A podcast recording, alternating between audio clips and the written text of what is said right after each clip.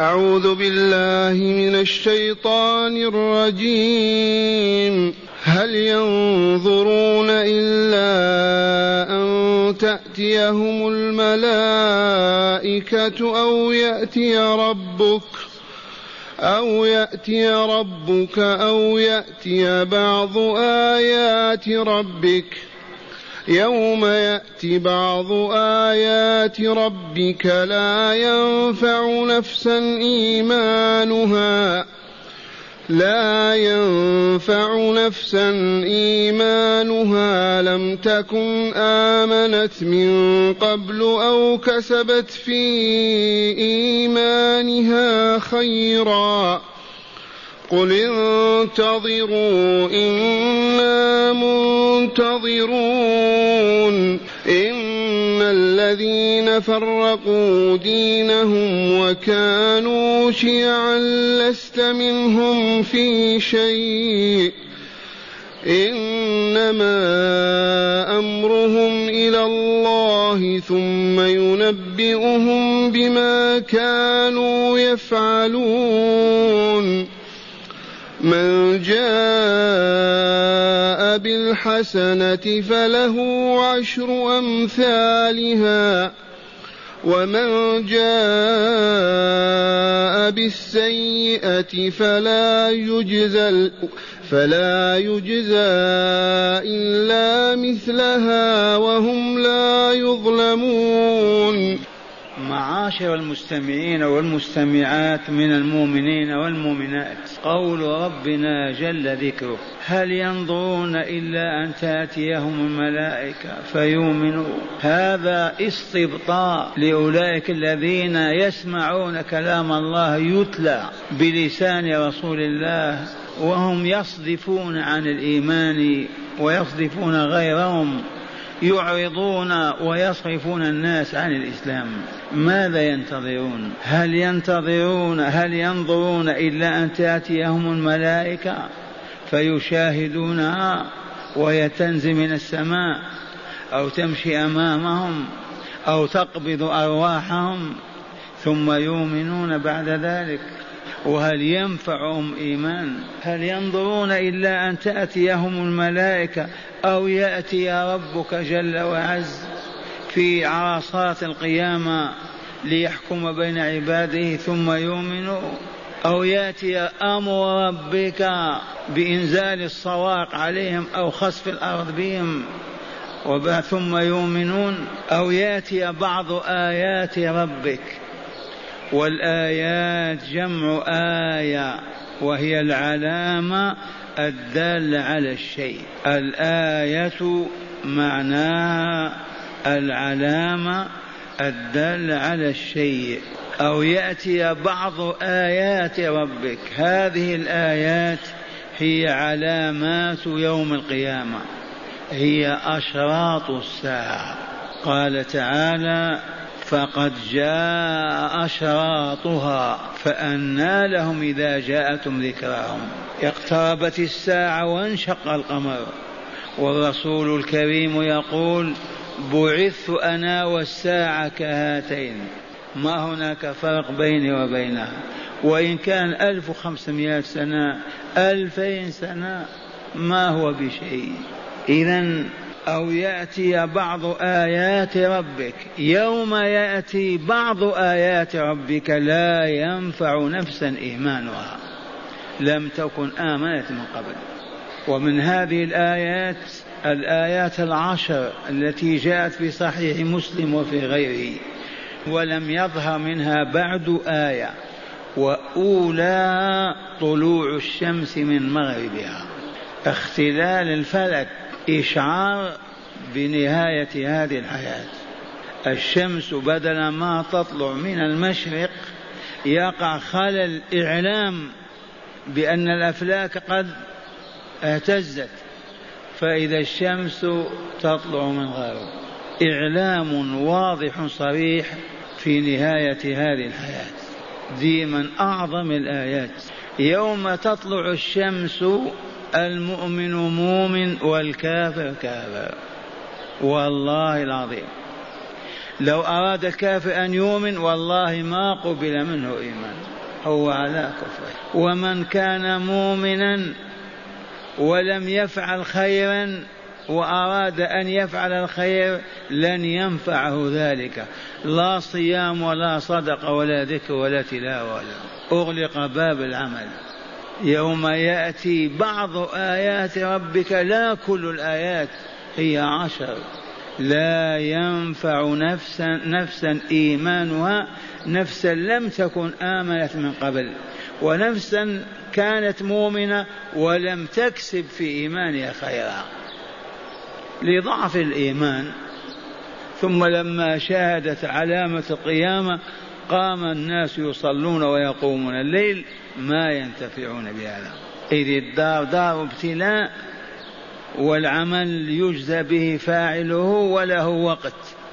إذا آذن الله بنهاية الحياة ما بقي لا صيام ولا صلاة. هكذا يقول تعالى مستبطئا إيمان الناس إلى متى ينتظرون. إلا أن تأتيهم الملائكة فيؤمنوا أو يأتي ربك جل جلاله وعظم سلطانه كما يأتي في ساحة فصل القضاء للحساب والجزاء أو يأتي بعض آيات ربك الكبرى. يوم يأتي بعض آيات ربك يا رسولنا أو يا أيها السامع لا ينفع نفسا إيمانها. نفسا لم تكن آمنت من قبل. وما ننسى أن هذه الآيات الكبرى والعلامة الكبرى وأنها كالخرزات في خيط إذا ظهرت واحدة توالت وهي عشر منها طلوع الشمس من مغربها وهو أول الآيات. ثانيا الدابة. التي تخرج من صدع من جبل الصفا. هكذا يقول الرسول صلى الله عليه وسلم. والعجيب أن صدع الصفا الآن صنع. طريق تأتي الدابة بنور. أول كنا نفهم المسلمون أن الجبل يتصدع وتخرج هي. الآن الطريق مصنوعة كذا ولا لا؟ صلى الله على رسول الله وسلم. تخرج من صدع من جبل الصفا. هذه فتنة تكلم الناس وتضللهم ويستجيبون لها. كل من كان لا إيمان له أو إيمان مهزوز يمشي وراها. من الآيات خروج يأجوج ومأجوج. هذه الأمة التي تكتسح الأرض. حتى الماء تشربه. كذلك نزول عيسى عليه السلام وقبل نزوله المسيح الدجال الأعور. ثم ثلاثة خسوف خسف في المشرق وآخر في المغرب وخسف في جزيرة العرب. ثم الدخان ولا نعلم كيفية هذا الدخان يسد العالم. وأخيرا النار تخرج من قعر عدن وتسوق الناس إلى الشام تبيت حيث باتوا وتقيل حيث قالوا. هذه الآيات الكبرى ما بعدها إلا قيام الساعة. هذه الآيات هل ينظرون في استبطائهم في إيمانهم وصلاح أعمالهم واستقامتهم ينظرون ماذا؟ حتى تأتيهم الملائكة أو يأتي ربك أو يأتي بعض آيات ربك. اعلمهم يوم يأتي بعض آيات ربك لا ينفع نفسا إيمانها لم تكن آمنت من قبل أو نفسا آمت ولم تكسب في إيمانها خيرا. ثم قال لرسوله صلى الله عليه وسلم قل انتظروا إنا معكم منتظرون. اذا ومن الآيات إذا حشرجت النفس في الصدر وغرغرت وظهر الملك للعبد ملك الموت كذلك لا ينفعه الإيمان. ولهذا تقبل التوبة من العبد ما لم يغرغر. فإن غرغر وحشرجت في الصدر وشاهد ملك الموت وأعوانه وآمن لن ينفعه إيمانه وأعلن عن توبته لم تنفعه.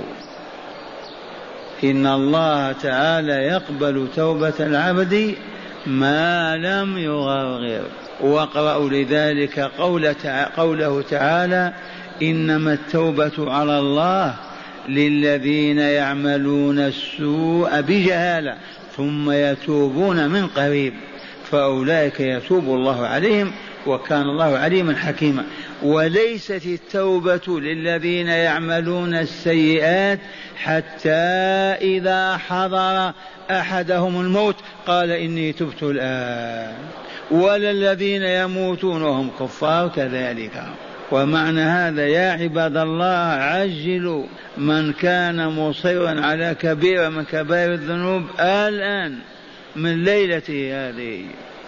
ومن كان تزل قدمه ويعود إلى الطريق فليسأل الله الثبات وليستمر على توبته قبل فوات الوقت.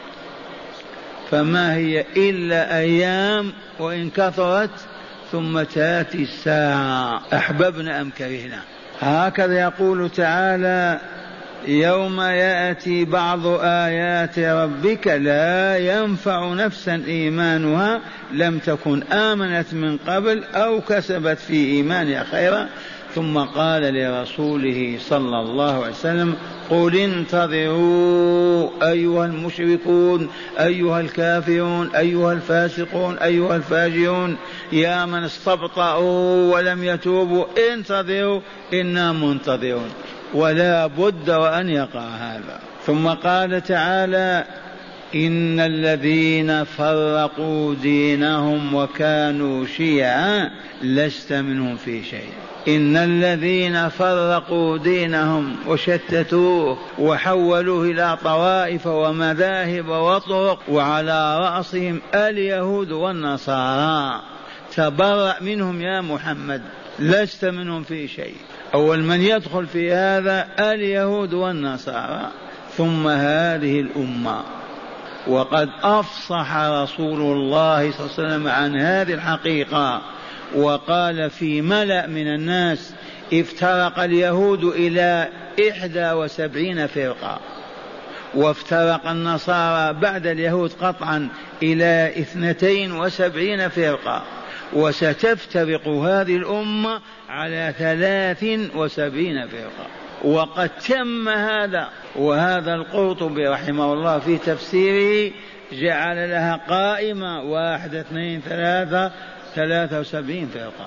إن الذين فرقوا دينهم وكانوا شيعا الشيع جمع شيعة.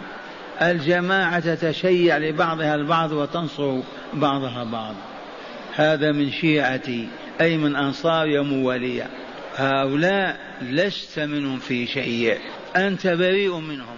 ونذكر لما أخبر الرسول صلى الله عليه وسلم بهذا الخبر العظيم وهو من هذه الآية الكريمة.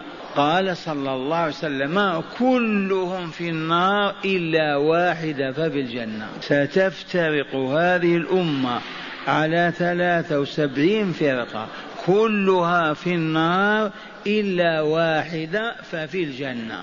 فقام أحد الحاضرين دفعه الله عز وجل وسخره وقال من هي الفرقة الناجية يا رسول الله؟ فلم يقل المالكية ولا القادرية ولا التجانية ولا الوهابية ولا الحنفية ولا ولا ولا. وإنما قال هم الذين يكونون على ما أنا عليه اليوم وأصحابي. هم الذين يكونون على ما أنا عليه اليوم وأصحابي. وسر القضية معلوم. بالنسبة إلى أهل الحلقة أصبحوا فلاسفة. لما؟ لأن العبادات على اختلافها وتنوعها مشروعة لغاية ألا وهي تطهير النفس وتزكيتها. فهذه العبادات إذا لم تكن مشروعة أو لم تؤد على الوجه الذي شرع الله والله ما تنتج زكاة النفس ولا طهارتها. وحينئذ إذا خبثت النفس تدخل الجنة. أما صدر حكم الله في قوله قد أفلح من زكاها وقد خاب من دساها. فالذي عقيدته تختلف مع عقيدة رسول الله وأصحابه كالذي عباداته تختلف عن عبادات رسول الله وأصحابه كالذي آداب وأحكامه تختلف قطعا هو من أهل النار. فلهذا واجب كل إنسان أبيض وأسود أن يعمل على أن تكون عقيدته معتقداته كمعتقدات رسول الله وأصحابه. لا يقول أشعري ولا ما تريدي ولا كذا ولا كذا فقط أنا أعمل على أن أعتقد ما كان رسول الله صلى الله عليه وسلم وأصحابه يعتقدونه. في ذات الله في أسماء الله في صفات الله في البعث في الجزاء في القضاء في القدر. كل العقائد نعمل على أن نوافق رسول الله وأصحابه. ثانيا في العبادات لا أقول شافعي ولا حنفي ولا حنبلي ولا مالكي ولا زيدي ولا أباضي ولا كذا أنا مسلم. علموني كيف كان رسول الله يصلي فأصلي كصلاته. علمونا كيف كان الرسول واصحابه يتوضؤون يغتسلون يتيممون حتى أتوضأ وأغتسل وأتيمم كما كانوا يتيممون. وهكذا نعمل جهدنا على أن نكون حقا من أتباع رسول الله وأصحابه. هذا سبيل النجاة. أما هذه القسم وهذه القطع وهذه التنازعات لها عوامل كثيرة سياسية وطنية قبلية ولكن أعظم ذلك هو اليهود والنصارى والمجوس هم الذين عملوا على تفرقة هذه الأمة. لماذا نفترق نحن وهم لا يفترقون؟ ليسعدوا ونشقى فقط. إذا لا نعمل على تفرقتهم حتى يصبحوا مثلنا وقد نجحوا. ولكن مع هذا في كل زمان في كل مكان يوجد المسلم الذي لا ينتسب إلى غير رسول الله وأصحابه. في عقيدته في أخلاقه في آدابه في معاملته دائما. قال الله قال رسوله صلى الله عليه وسلم. وهذا يتطلب أبناء الإسلام الرجوع إلى كتاب الله القرآن العظيم وكيف بينه رسول الله وأصحابه وأتباعهم وإلى السنة النبوية. الفعلية والقولية وكيف كان الرسول وأصحابه يصلون أو يصومون أو يعطون أو يأخذون. لا بد من العلم. فهمتم هذه الآية الكريمة؟ اسمع هذا البيان. إن الذين فرقوا دينهم وكانوا شيعا لست منهم في شيء. تبرأ منهم يا رسولنا. ومن تبرأ منهم رسول الله أصبحوا مؤمنين. أهلا للسعادة في الآخرة والدنيا. والله ما كان.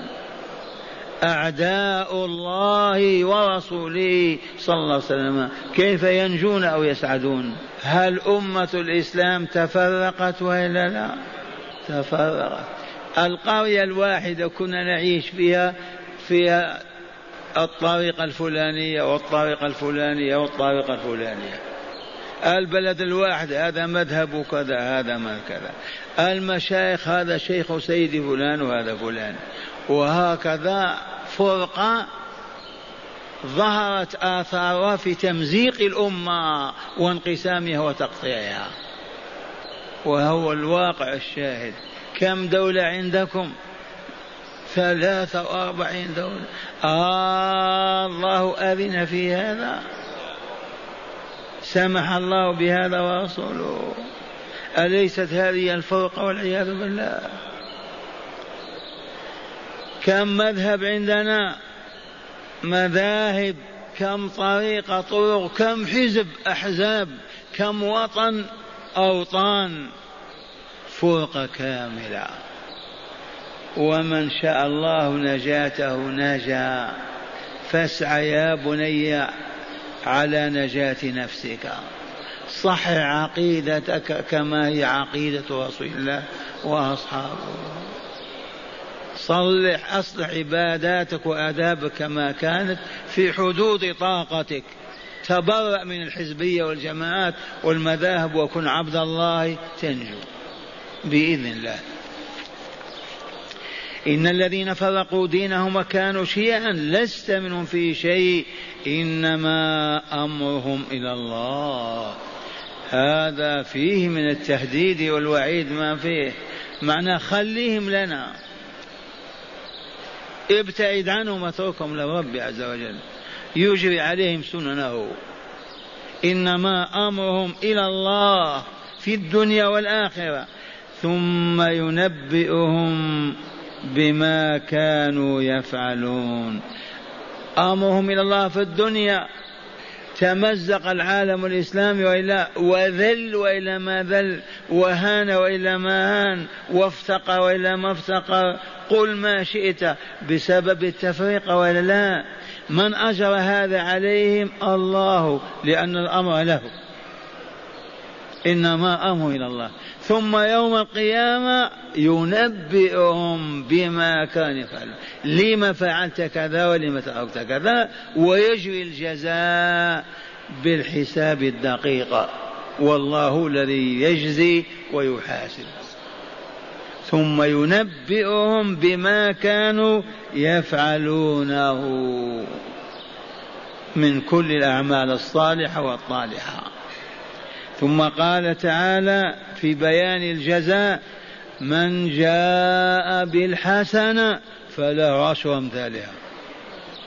من جاء منكم يا بني آدم من جاء منكم يا بني الإسلام من جاء بالحسنة فله عشر أمثالها. وذلك لكرم الله عز وجل. وإحسانه ورحمته وألطافه الحسنة بعشرة ما هي الحسنة هذه؟ صورة مرأة ريالات. الحسنة تلك الكلمة أو الحركة التي أنتجت طهرا وزكاة في النفس البشرية. وهذه الحسنة لن تكون إلا ما شرعه الله من العبادات والأقوال والأفعال والآداب والأخلاق. فيعملها المؤمن إيمانا بالله واحتسابا الأجر عليه وإخلاصا له. هذه الحسنة يضاعفها الله عز وجل له في بعشر وقد يضاعفها إلى سبعمائة أو إلى ألف ألف مليون. فقد قال تعالى من سورة البقرة مثل الذين ينفقون أموالهم في سبيل الله ثم لا يتبعون ما أنفقوا منا ولا أذى لهم أجر عند ربهم ولا خوف ولا يحزنون. مثل الذين ينفقون أموالهم في سبيل الله كمثل حبة أنبتت سبع سنابل في كل سنبلة مئة حبة كم الحسنة؟ بسبعمائة. وقال الرسول صلى الله عليه وسلم إلى أضعاف نعم إلى ألف حسنة. وهذا فضل الله وعطاه وجوده وكرمه وهو ذو الفضل والإحسان. فلا عشر أمثال. ومن جاء بالسيئة ما السيئات؟ العقيدة القول العمل النظرة الحركة المنهي عنها المحرمة من قبل الله الحكيم العليم تنتج سوءا في النفس ظلما ونتنا وعفا. هذه السيئة يجزى صاحبها بمثلها لا تضاعف. وذلك لعدالة الله عز وجل. فالله أعدل العادلين لا ظلم. إذا فصاحب السيئة ما يضاعف له سيئته يعطيه على قدرها أي يجزيه بها بلا زيادة ولا نقصان. قال من جاء بالحسنة فله أشر أمثالها ومن جاء بالسيئة فلا يجزى إلا مثلها. وهم لا يظلمون. لا المحسنون ولا المسيئون. لا ظلم اليوم. إن ربك سريع الحساب. بشرى للمؤمنين. وهم لا يظلمون في عرصات القيامة وساحة فصل القضاء. فيحاسبهم حسابا دقيقا ويجزيهم بما كسبوا ولا يظلم أحدا. نسمعكم شرح الآيات من الكتاب لتتأكدوا مما فهمتم. قال معنى الآيات بعد ذكر الحجج وإنزال الآيات التي هي أكبر بين على صحة التوحيد وبطلان الشرك والعادلون بربهم الأصنام ما زالوا في موقفهم المعاد للحق ودعوته ورسوله فأنزل الله تعالى قوله هل ينظرون أي ما ينتظرون إلا أن تأتيهم الملائكة لقبض أرواحهم أو يأتي ربك يوم القيامة لفصل القضاء أو يأتي بعض آيات ربك الدالة على قرب الساعة كطلوع الشمس من مغربها إن موقف الإصرار على التكذيب هو موقف المنتظر لما, لما ذكر تعالى من الملائكة ومجيء الرب تعالى أو مجيء علامات الساعة للفناء. وقوله تعالى يوم يأتي بعض آيات ربك أي الدالة على قرب الساعة وهي طلوع الشمس من مغربها إيذانا إعلاما بقرب ساعة الفناء. في هذه الحال يخبر تعالى أن نفسا لم تكن آمنت قبل ظهور هذه الآية. لو آمنت بعد ظهورها لا يقبل منها إيمانها. ولا تنتفع به. لماذا؟ لأنه أصبح إيمانا اضطراريا لا اختياريا. فنحن عرفنا أن الحسنة تأتيها باختيارك تريد وجه الله فتنتج لك الطهر.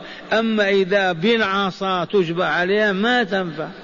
كالكفر لو تجبر على الكفر بسب الله أو الرسول والسيف على رأسك ما يتعلق بذلك إثم أبدا. ولا تخبث نفسك. لا بد من الإرادة الاختيارية ثم العلم والمعرفة. إذا قال كما أن نفسا آمنت به قبل الآية التي هي طلوع الشمس ولكن لم تكسب لم تكسب في إيمانها خيرا وأرادت أن تكسب الخير فإن ذلك لا ينفعها. فلا تثاب عليه. لماذا؟ لأن باب التوبة مفتوح إلى هذا اليوم وهو يوم طلوع الشمس من مغربها فإنه قد أغلق. هذا بالنسبة للعامه وبالنسبة للأفراد إذا حشرجت في النفس وشاهد ملك الموت أغلق باب التوبة.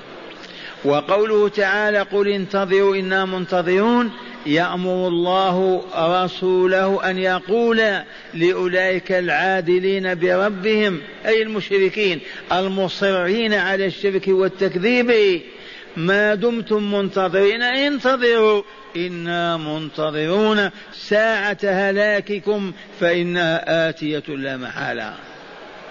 هذا ما تضمنته الآية الأولى أما الآيتان بعدها فإن الله تعالى أخبر رسوله صلى الله عليه وسلم بأن الذين فرقوا دينهم وكانوا شيعا أي طوائف وأحزابا وفرقا مختلفة كاليهود والنصارى ومن يبتدع من هذه الأمة بدعا فيتابع عليها فيصبحون فرقا وجماعات ومذاهب مختلفة متناطحة متحاربة. هؤلاء لست منهم في شيء.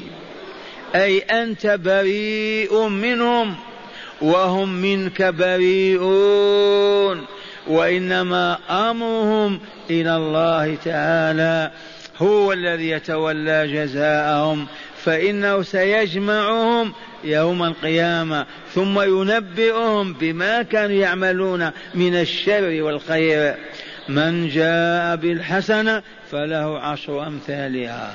ومن جاء بالسيئة فلا يجزى إلا مثلها. وهم لا يظلمون وهم لا يظلمون أي من قبلنا. فلا ننقص الحسن فلا ننقص المحسن منهم حسن حسناته ولا نضيف إلى سيئاته سيئة ما عملها. هذا حكم الله فيهم.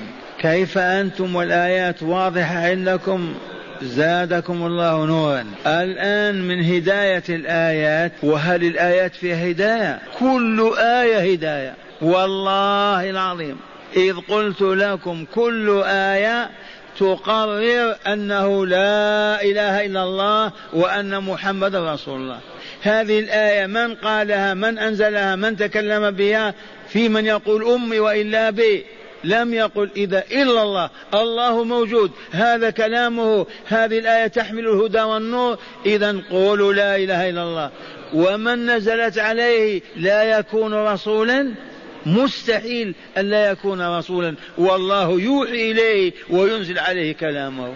كل آية تدل هذه الدلالة. قال من هداية الآيات أولا إثبات صفة الإتيان في عرصات القيامة للرب تبارك وتعالى من أجل فصل القضاء.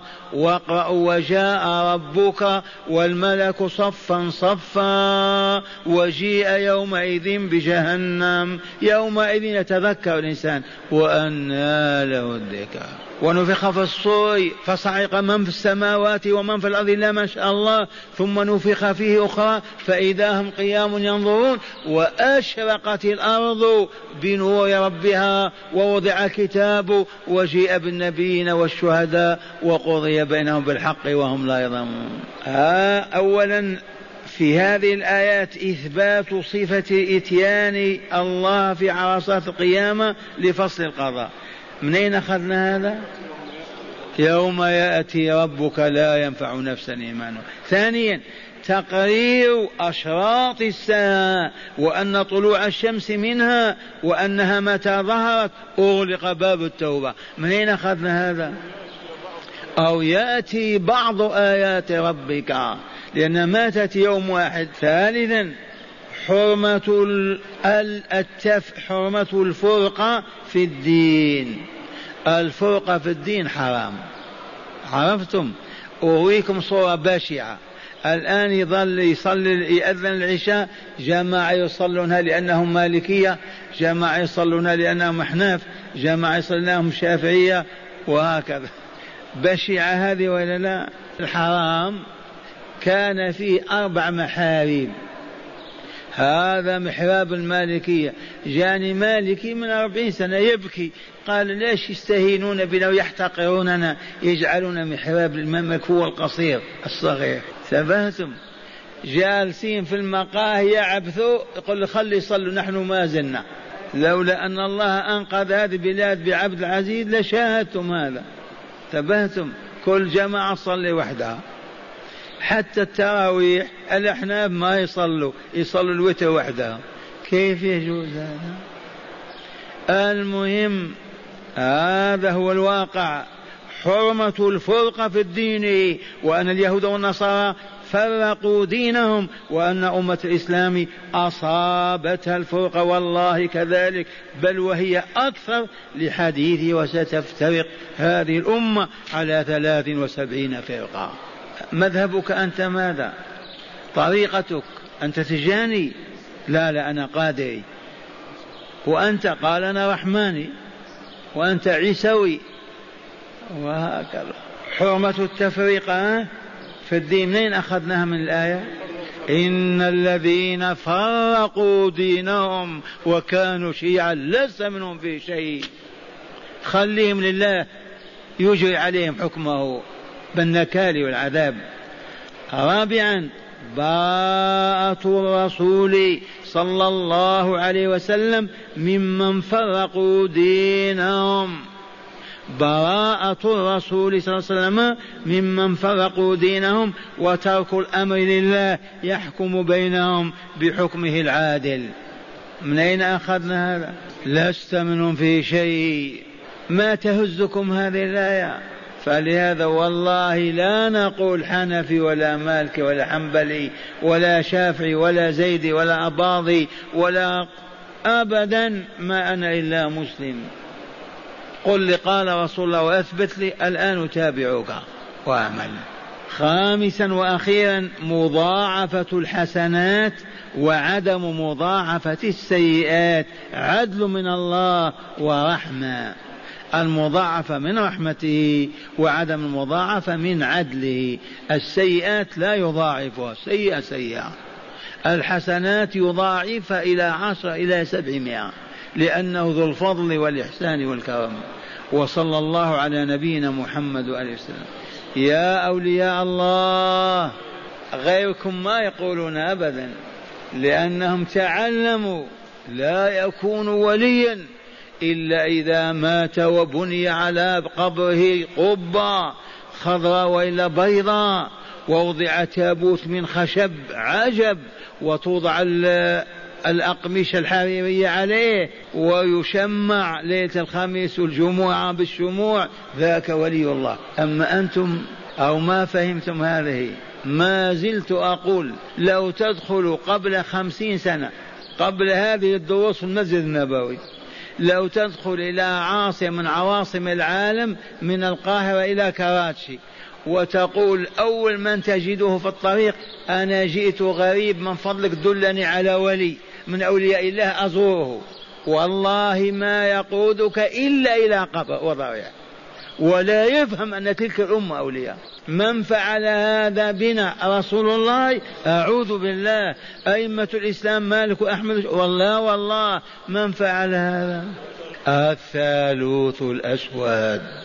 المكون من أعداء الإسلام المجوس اليهود النصارى. لماذا فعلوا بنا هذا؟ لأننا نعرف أن ولي الله لا يؤذى ولو بكلمة. تؤذي ولي الله؟ أعلنت الحرب على الله والعياذ بالله. لأننا نعرف أن ولي الله لا يؤذى. فهيا بنا نحصل الولاية في الموتى. ونترك الأحياء أعداء الله.